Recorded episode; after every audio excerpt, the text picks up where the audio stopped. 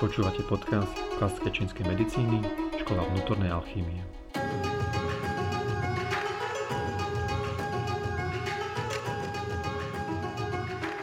Prajem vám príjemný pekný deň a vítajte u ďalšej časti nášho podcastu. Moje meno Martin Šiška a dneska tu je opäť so mnou Peťo Bíly, takže vítaj Peťo. Ahoj Maťko. Dneska skúšame novú konfiguráciu mikrofónov, tak dajte potom vedieť, teda, že ako to znelo. Ako to bolo počuť.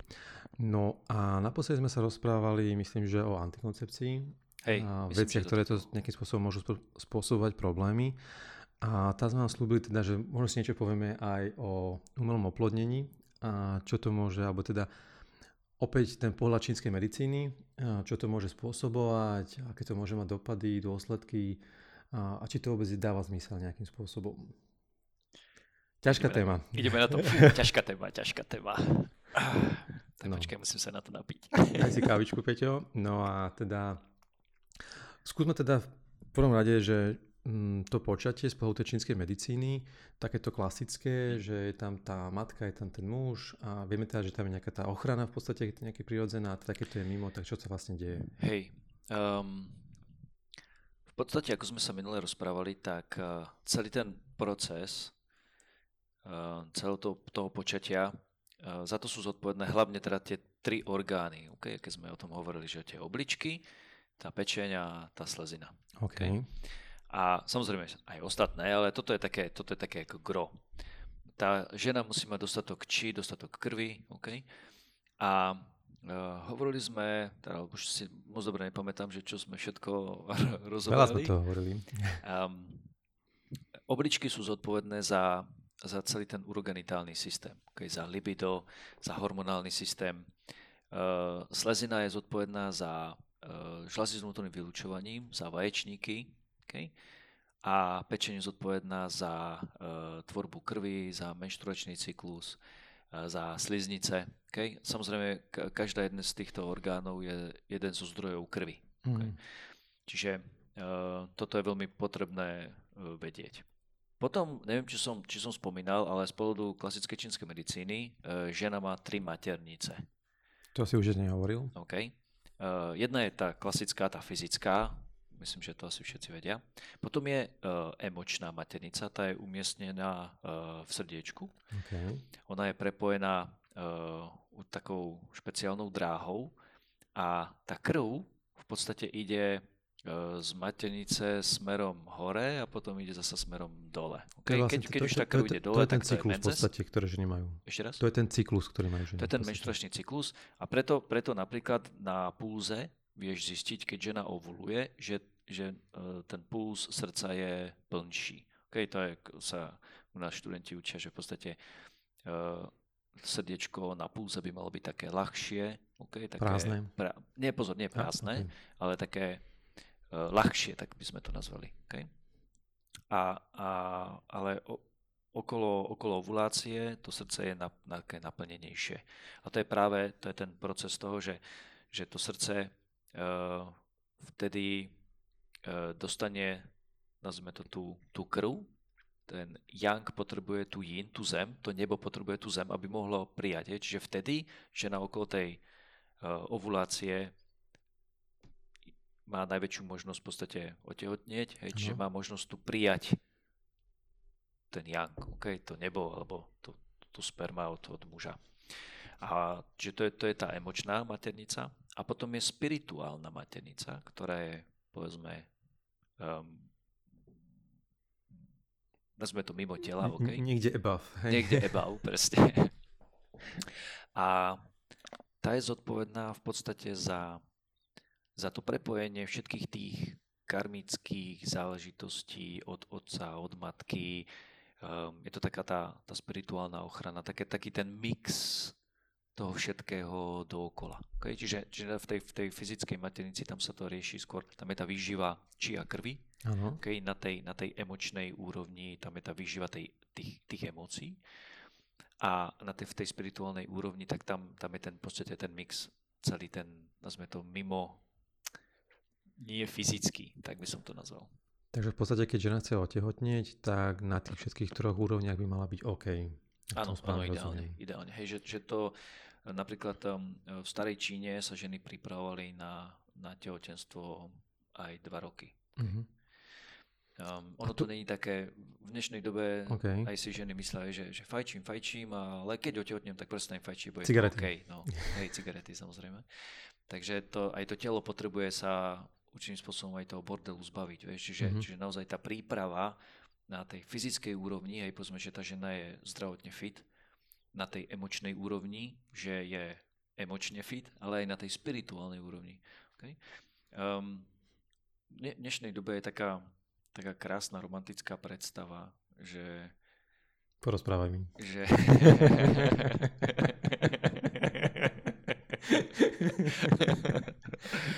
že dušička si vyberá rodičov. Hej. No je to také veľmi milé, pekné, ale ono to skôr ide o to, že... Aj taký pekný film bol taký animovaný, áno, že Soul, a tam Soul, tiež sa vracala naspäť duša. Ide o to, že... tí rodičia vytvárajú určitú rezonanciu. Okay? Čiže pár, ako nazveme to yin-yang, vytvorí určitú kvalitu chi. Okay? Okay. Čo je, keď hovoríme o symbolike, že 1, 2, 3, že 1 je nebo, 2 je yin-yang a 3 je chi. A rozdielne pomery yinu a yangu ti vytvoria inú chi. Okay. Okay? Čiže my dvaja vytvárame inú atmosféru, a ty s niekým iným vytvoríš úplne inú atmosféru alebo máš iný vzťah. Okay? Okay. To znamená, že nikdy nebudeš mať rovnaký vzťah s každým človekom. Okay? Čiže tá kvalita, nazvime to kvalita energie, okay? Alebo kvalita... Ja nechcem ísť do vibrácií, pretože slovo, že duchovná vibrácia, to nedáva logiku, keďže vibrovať môže len hmota, ale nazvime to kvalitu. Okay? Kvalita. Okay. Čiže ten pár, ten muž a žena vytvoria určitú kvalitu, okay? A táto kvalita, ale tá je spôsobená všetkým, to znamená aj tým fyzickým telom, emočným, spirituálnym prostredím, okolím, ich karmické záležitosti. Čiže tam je naozaj, tá kvalita je obrovská. Čiže oni vytvoria určitú kvalitu a to pritiahne tú dušu tej danej kvality. Okay. Čiže ako jak dva magnety niečom, s rovnakou kvalitou. Čiže áno, ono z jednej strany áno, že akože si to vyberá, ale to není o tom, že tá dušička tam niekde behá a teraz má 4 páry a teraz ja si poviem, vy sa mi páčite, vy ste lepší, alebo u vás sa mám niečo naučiť. Hej, čiže je to skôr o tom, že jak Tetris, hej, že tu na je dierka, tu na je kolíček zapadne. A zapadne to a sedí to. Hej, že proste to je ten zákon affinity. Že samozrejme, že no, to je jedno. Tak poďme do toho. Že tam samozrejme záleží aj od to už naozaj musia, to už pochopili samozrejme aj vedci, aj ľudia, že samozrejme, že čím je kvalitnejší rodičovský materiál, tým je kvalitnejšie aj tie deti. Že zdraví rodičia ti robia zdravé deti. Okay? Väčšia pravdepodobnosť. Ale toto hovoríme o tom zdraví nielen fyzickom, ale aj emočnom, aj spirituálnom. A toto je veľmi dôležité. A je fajn, že si toto otvoril, lebo toto je práve aj ten problém toho umelého oplodnenia, ku ktorému sa potom dostaneme. Mm-hmm. My teraz hovoríme o tom, že napríklad, že keď mi príde nejaký pár, tak z drvivej väčšiny, keď prídu a nemôžu mať deti, tak je niekoľko dôvodov, prečo nemôžu mať deti. Teraz hovoríme o tom, že ten spermiogram je v pohode, okay. To znamená, že je tam dostatočný počet spermií, niekde sa píše 15 miliónov, niekde 20, niekde 25, proste tam tie možnosti, ale je to o miliónoch, okay. To sú desiatky miliónov spermií v tom v jednej časti, neviem, koľko to je, tuším, mililiter alebo koľko. Ako u koho, ale to je jedno. Proste tam ide o to, že ten spermiogram je dôležitý, že množstvo, áno. Potom je tam dôležitá kvalita, morfológia, pohyblivosť a tak ďalej. U ženy, ak je všetko v poriadku, to znamená, že ovuluje, má prechodné vaječníky, keďže berme to tak, že keď príde takýto pár a výsledky sú v poriadku a stále nemôžu mať deti. Fyzicky všetko OK. A úplne není predpoklad, prečo by nemohli mať deti. Tak z drvivej väčšiny je to len o tom, že tá žena má málo chi a krvi. Okay? Mm-hmm. Čiže v podstate ja to im nazývam, že nemajú ako keby hniezdo. Vieš, že potrebujeme minimálne aspoň takého pol roka na to, aby sme trošičku tú ženu podporili. Samozrejme, ok, strava, životný štýl a tak ďalej, hej, stresy, všetci to poznajú. Jo. Potom menšia taká časť je, že sú tam nejaké emočné bloky. Okay? Hej, okay. Toto povedzme, že toto je na tej úrovni tej fyzickej maternice.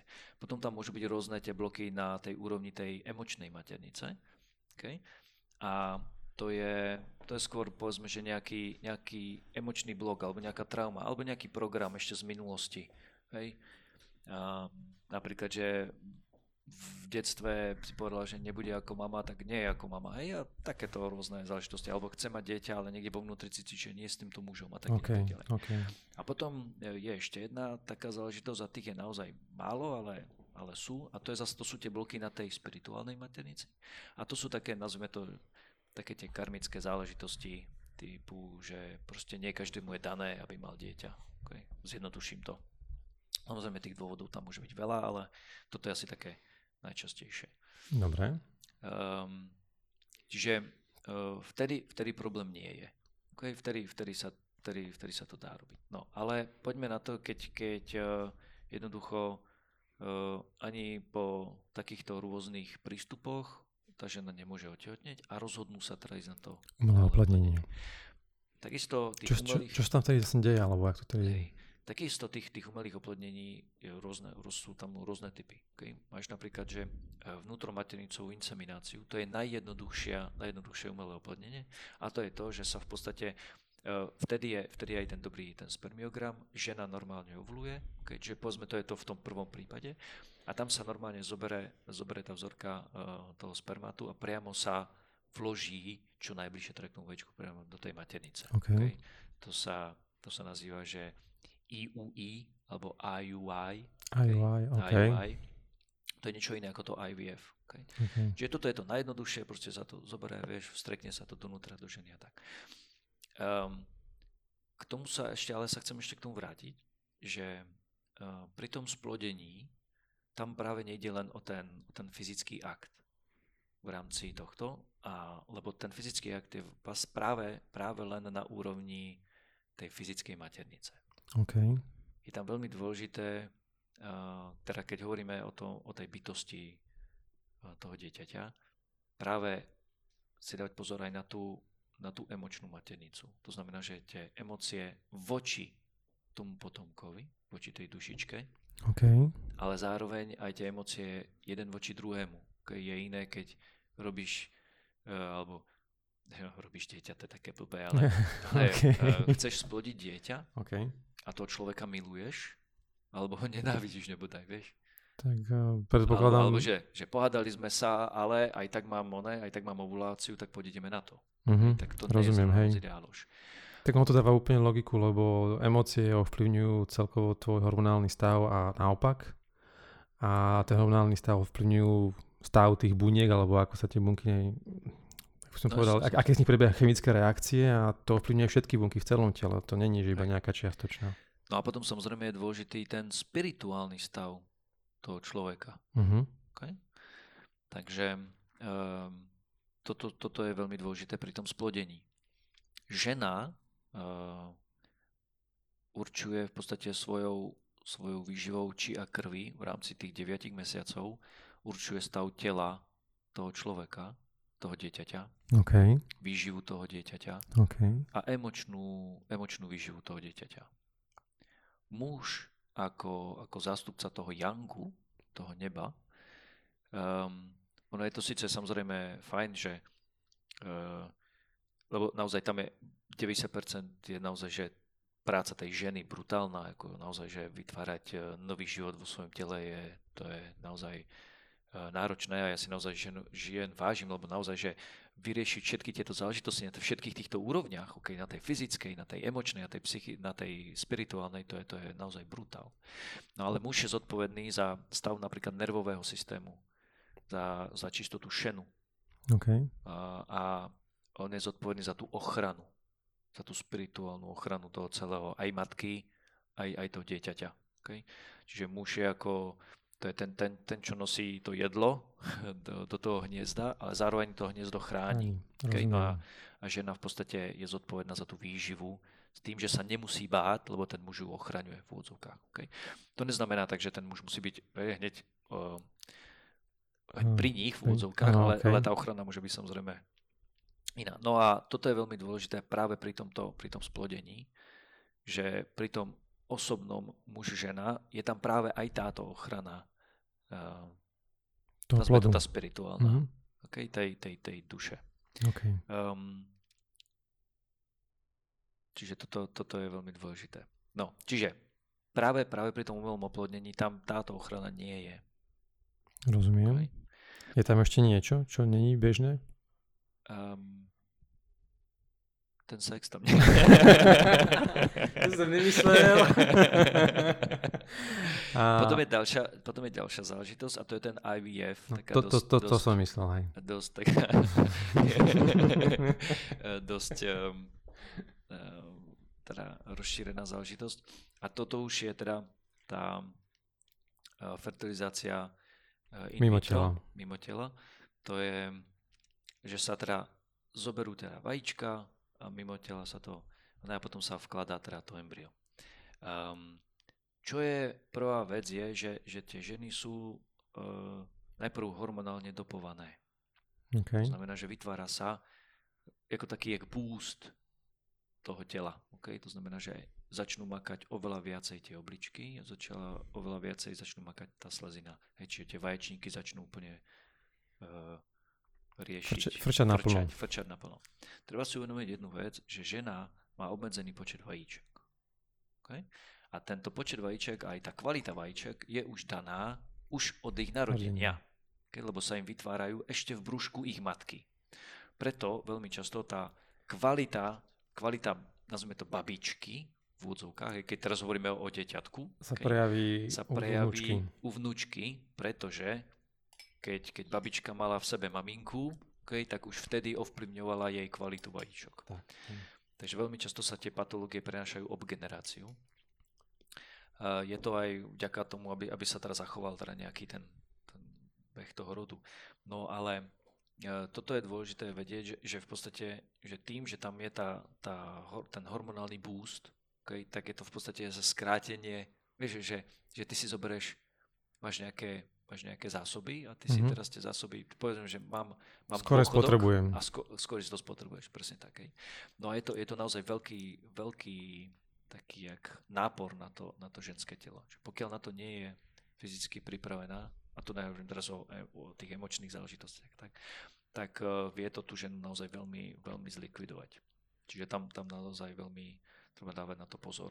Veľmi často už, keďže poviem, že tá žena nemôže otehotnieť a má oslabené obličky a tú slezinu a ešte dostane ten boost, tak naozaj... Ešte viac sa vyčerpám. Toto si treba uvedomiť, že tam, pokiaľ príde k takémuto, tejto liečbe, alebo tomuto hormonálnemu boostu, tak tam tá žena potom potrebuje, a nevíde to, okay, čo je ináč celkom veľká pálka finančne, len tak mimochodom, tak ona potrebuje určitý čas na rekonvalescenciu.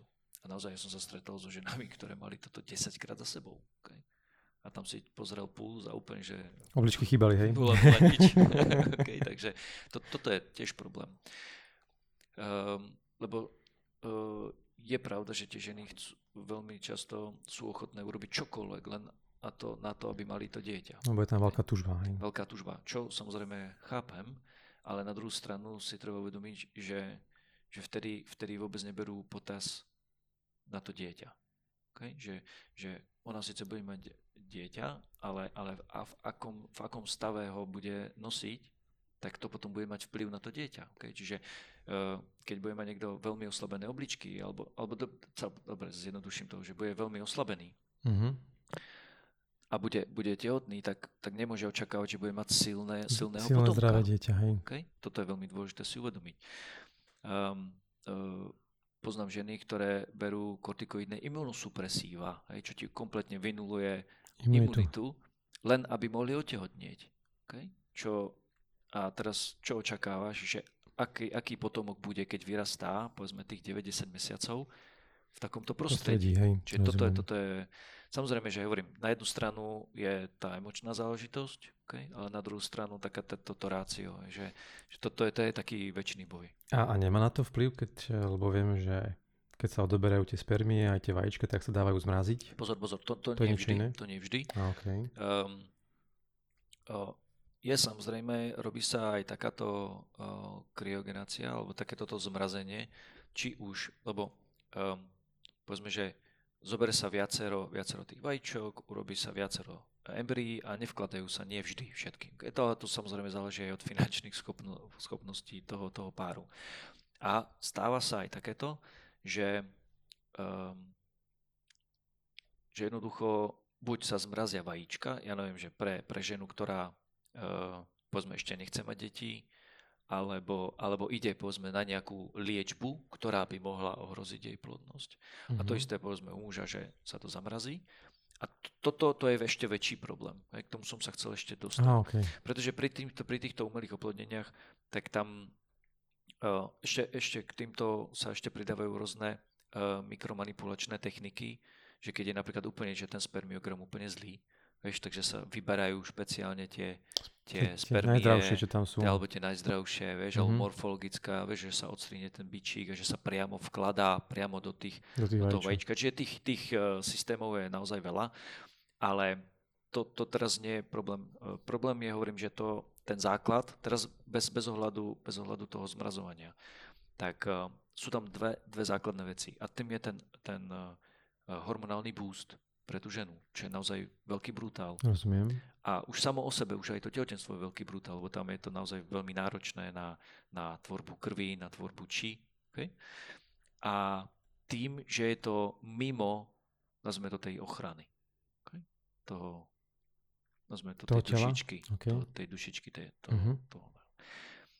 Druhá vec je ale, ak sa do tohto ešte celého pridá práve napríklad toto zmrazovanie. Okay. Už si ochutnával čerstvý hrášok a mrazený hrášok. Podarilo sa mi to už, hej. Okay.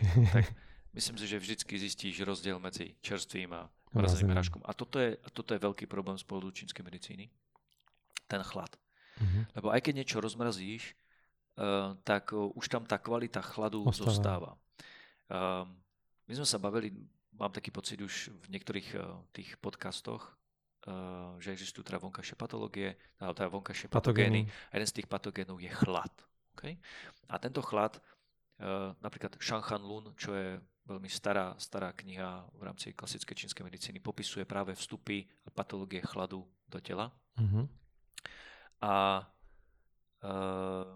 toto naozaj môže byť problém pri tých zmrazovaní tých spermí a tých vajíčok, že ten chlad tam práve zostane a to sa potom sekundárne môže prejaviť práve na zdravotnom stave tých detí. Mm-hmm. Okay.